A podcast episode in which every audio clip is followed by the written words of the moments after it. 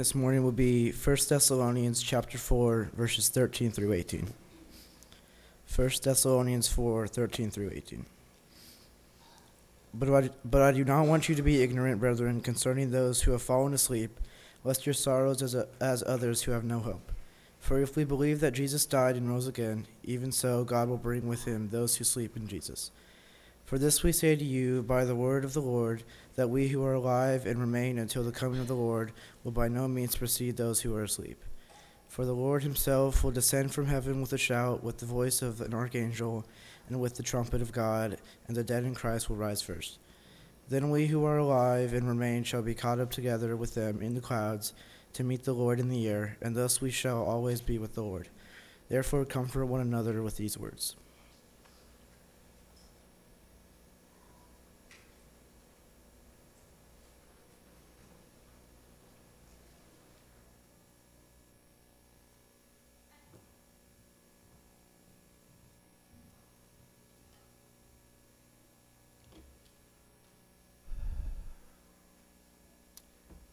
Got the lapel mic, so we'll just use the stand mic.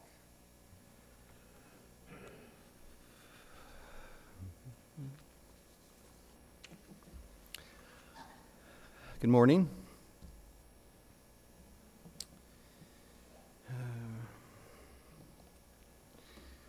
Feel slightly disoriented. I think I'm probably not the only one, right? Because I wish I was just filling in today. You know, we get up here and we usually say something like, oh, thanks to the elders for asking me, and, you know, just filling in for a moment. You could tell I'm not the main guy, but I wish I was just filling in today. Because, but Sean has left a hole and a gap that we're not going to fill, and it can't be filled. We can preach and we can teach for a time, but Sean made a place in our lives. And our hearts and our minds, and that hole won't be filled. It doesn't need to be filled. He will be missed. And I personally will miss him standing here, but I think I'll miss him even more out in the foyer where he stood and he smiled and he laughed and he cared and he connected with us as family. Yeah, Sean loved people, and we loved him too. And I wish I knew how much before. And I would say that the church here is a body, and it's a family, and the body has been wounded, and it's not a glancing blow. It is, we've lost a part of us, an important part. It's an amputation, you know, and it's going to take us a minute to find our balance again. And we're all going to experience it a little bit differently. Some are closer to the pain. Some have more peace. And that's okay, because we're going to look out for each other. And we're going to give each other grace. And we're going to submit to each other and a lot of the things that we've talked about lately. And the last thing I want to say on that is that I just got home from the Florida College, Missouri camp. And I can state with confidence that today, this morning, maybe right now, that literal thousands of Christians are praying for the Cavender family and for us, asking God to take care of us and help us take the next step. And the reason I mention that is that the body is a lot bigger than we get to see every Sunday, and it's rooting for us and approaching God on our behalf. And this feels hard and it feels lonely, but sometimes there's people at your back that are just out of sight and hoping good things for you.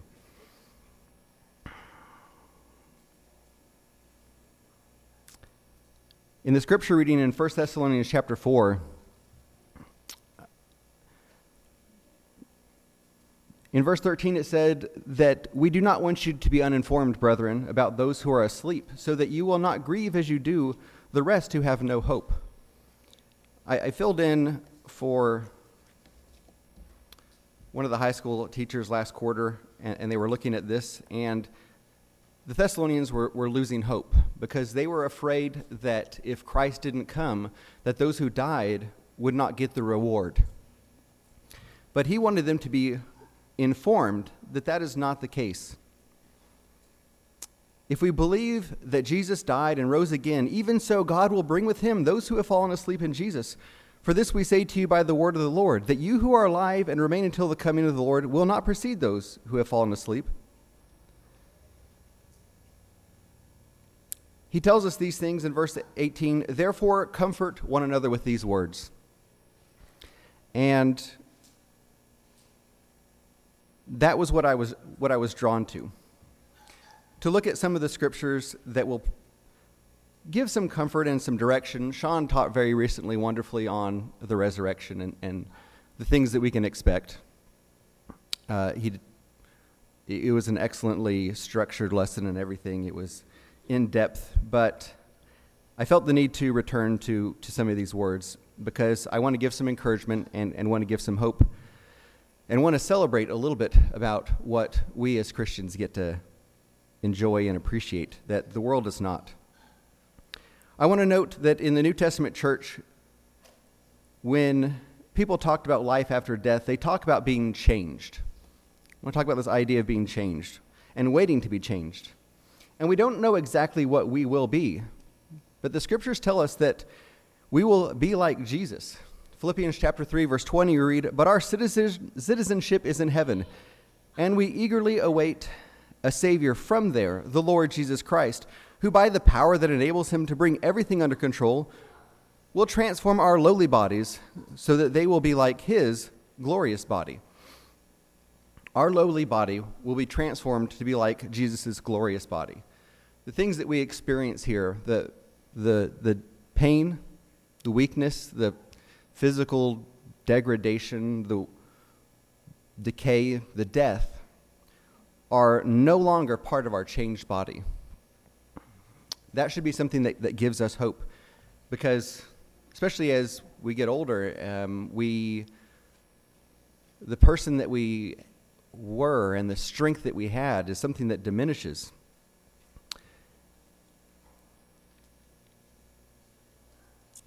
But we can look forward to being changed into something that is beyond our understanding and beyond our greatest hopes. 1 Corinthians chapter 15 describes this very well, and it says, behold, I tell you a mystery. We will not all sleep, but we will all be changed. In a moment, in the twinkling of an eye, at the last trumpet. For the trumpet will sound, and the dead will be raised imperishable, and we will be changed. For this perishable must put on the imperishable, and this mortal must put on immortality. For when this perishable will have put on the imperishable, and this mortal will put on immortality, then will come about the saying that is written, death is swallowed up in victory. O death, where is your victory? O death, where is your sting? I love that it points out that this was something that was written. This is something that was pointed to. This was something that was hoped for. Because for all time, man has struggled with death, has struggled with the fact that we cannot overcome that. It overcomes all men. But through Christ, no longer. Death is swallowed up in victory, and that victory is through Jesus Christ. And though death may sting for a moment, it leaves because we have victory in Jesus. The next point I want to talk about that the New Testament church talked about was the idea of confidence that we ought to have as Christians. Often when people talk about meeting God, even amongst Christians, sometimes they say something to the effect, I hope God lets me in. But when Christians wrote in the New Testament, they spoke with confidence because heaven is God's promise to his people. God is faithful, and we can be confident, fully confident, that he will fulfill his promise. In 1 John chapter 2, we read, now little children, abide in him, so that when he appears, we may have confidence and not shrink away from him in shame at his coming. If you know that he is righteous, you know that everyone who practices righteousness is born of him. See how great a love the Father has bestowed on us, that we would be called children of God, and such we are. For this reason the world does not know us, because it did not know him. Beloved, now we are children of God. It has not appeared as yet what we will be. We know that when he appears, we will be like him, because we will see him just as he is. Part of this verse describes a bit of cloudiness of vision, that those who did not know him wouldn't see him at all. And though we can have an image, we don't quite see him just as he is. But when he appears, we will be like him. We will see him just as he is. And the word here that is used several times is that we know. We know.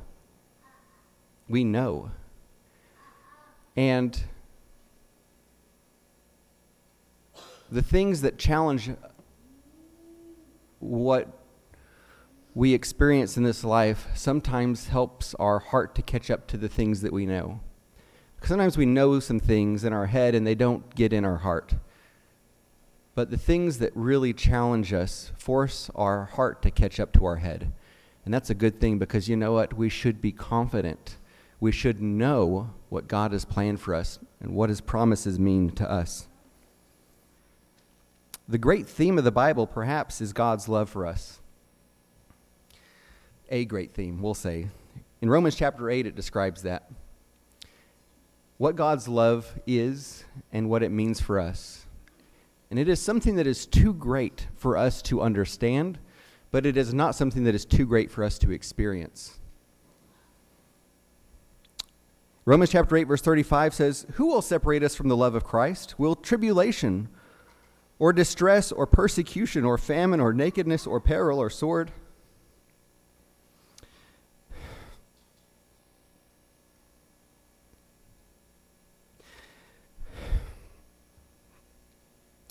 Just as it is written, "For your sake, we are being put to death all day long. We are being considered as sheep to be slaughtered." And it is odd how much death has surrounded us lately. Members, and then family members of our members. It feels like an attack. This word here, we are being put to death all day long. We are considered as sheep to be slaughtered. But what do the next verses say? All these things that we could not overcome, tribulation, famine, or sword. But in all these things we overwhelmingly conquer through him who loved us. For I am convinced that neither death, nor life, nor angels, nor principalities, nor things present, nor things to come, nor powers, nor height, nor depth, nor any other created thing will be able to separate us from the love of God, which is in Christ Jesus our Lord. It's easy to think, well, maybe we think it. Maybe the devil whispers it. The devil likes us to doubt. He likes us to be discouraged. He likes to give us excuses for what we can't do. He likes to whisper. But God shouts. And this verse is a shout.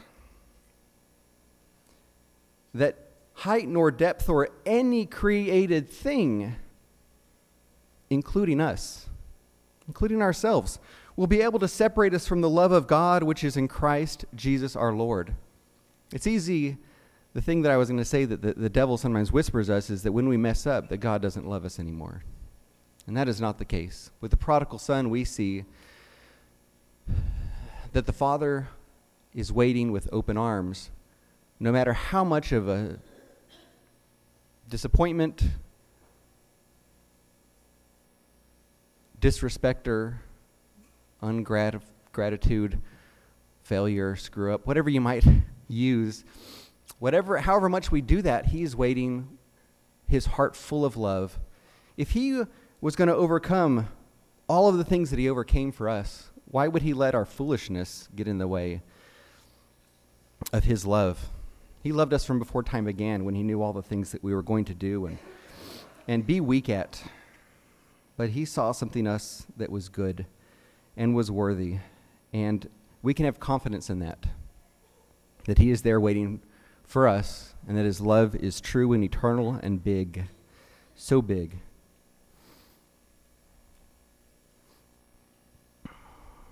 So we can be changed, we can be confident, but we can also even have preference. Not only are Christians in the Bible confident of their salvation, they actually prefer it. And you say, well, prefer salvation, they receive salvation, right? Well, the way that Ephesians describes salvation is something that is obtained but not complete for any of us in this room. Sean's salvation is complete. The people that we know that have accepted God, their salvation is complete because they have finished the race. And a Christian can actually look to that and prefer it, not just to hope it, but to crave it. In 2 Corinthians chapter 5, it says, "For we know that if the earthly tent, which is our home, is torn down, we have a building from God, a house not made with hands, eternal in the heavens. For indeed in this house, this body, we groan, longing to be clothed with our dwelling from heaven, inasmuch as we, having put it on, will not be found naked." And naked is when you are vulnerable, when you are exposed, and we will no longer be vulnerable. We will no longer be afraid. "For indeed, while we are in this tent, we groan, being burdened, because we do not want to be unclothed, but to be clothed, so that what is mortal will be swallowed up by life. Now, he who prepared us for this very purpose is God, who gave us the Spirit as a pledge. Therefore, being always of good courage, and knowing that while we are at home in the body, we are absent from the Lord.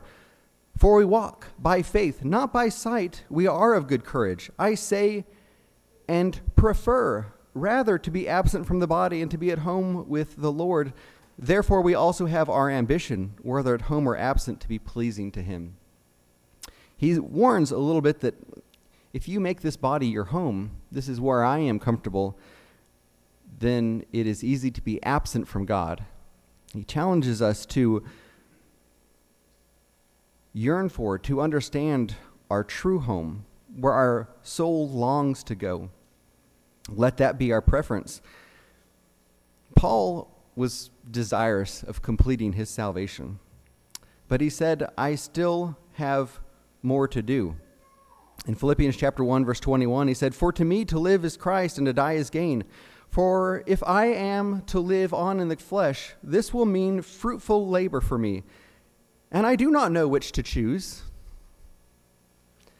But I am hard-pressed from both directions, having the desire to depart and be with Christ, for that is much better, yet to remain on the flesh is more necessary for your sake."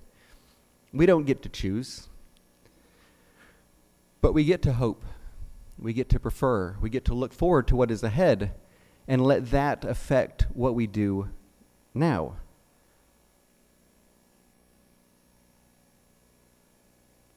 We get to choose fruitful labor. We get to choose good things, even though we might prefer to be in our eternal home.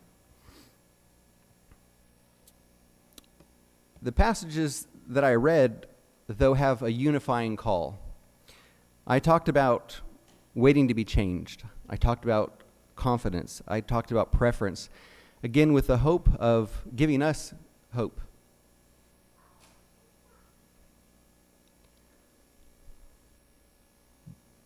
But the passages that we read have a unifying call, if not right where we read them, then in the verses immediately after. In 1 Corinthians chapter 15, we read that you have a promise of being changed. But in verse 58, it says, "Therefore, my beloved brethren, be steadfast, immovable, always abounding in the work of the Lord, knowing that your toil is not in vain in the Lord." He's asking us, understanding the promise to be immovable, to abound in the work of the Lord, knowing that your toil is not in vain. This world is vain.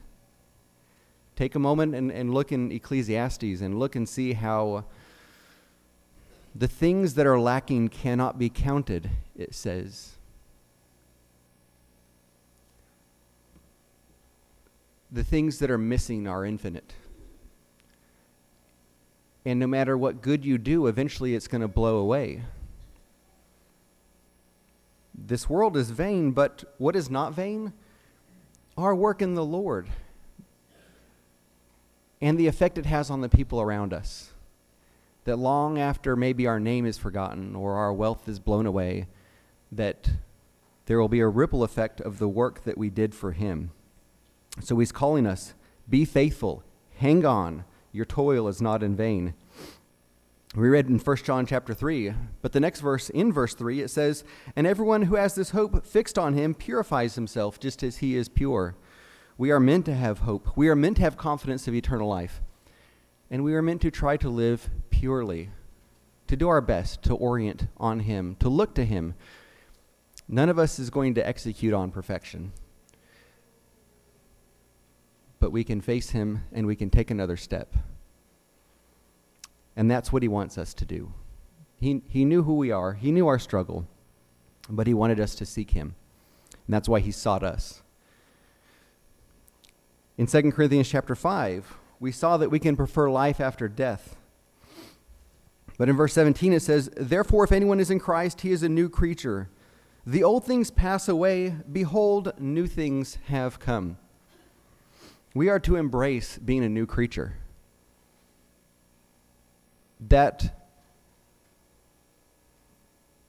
dead man that we were, that child of wrath that we were from Ephesians 2, is not the man, the woman, the creature that we should long to go back to.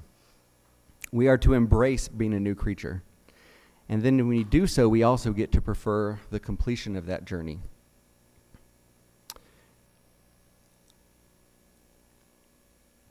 In 1 Peter chapter 5, verse 7, we remember that we are to live confidently in God's promises. It says, therefore, humble yourselves under the mighty hand of God, that he may exalt you at the proper time, casting all your cares on him, because he cares for you. Some translations say, cast all your anxiety on him, because he cares for you. He yearns for that. Because the load that we carry is great. This day, but every day. But he calls us to try to carry it. But the key here is actually to humble ourselves and then give him the things that we cannot carry. Because he wants that. He wants us to trust in him, to count on him. And I would call us today that are in the moments where your cares and anxieties are too much, to accept that they may be too much and to ask for the help of your brother and sister. Because sometimes, because always in the Bible, that's the way that God works, is by using us, by using each other. And in those moments, to get on your knees and ask him to help you, because he will. I've experienced it, and you can too, and it is a wonderful thing to feel his strength. The last verse I'll read here is 2 Timothy chapter 4. And I would ask that as we wait to be changed, as we live with confidence, that we prefer our home and that we are faithful, that we seek faithfulness, which was one of the most important things that Sean left with me from this place, was his understanding of faithfulness and its difference from just belief, but that how we understand and have faith demands faithfulness, that we live truly.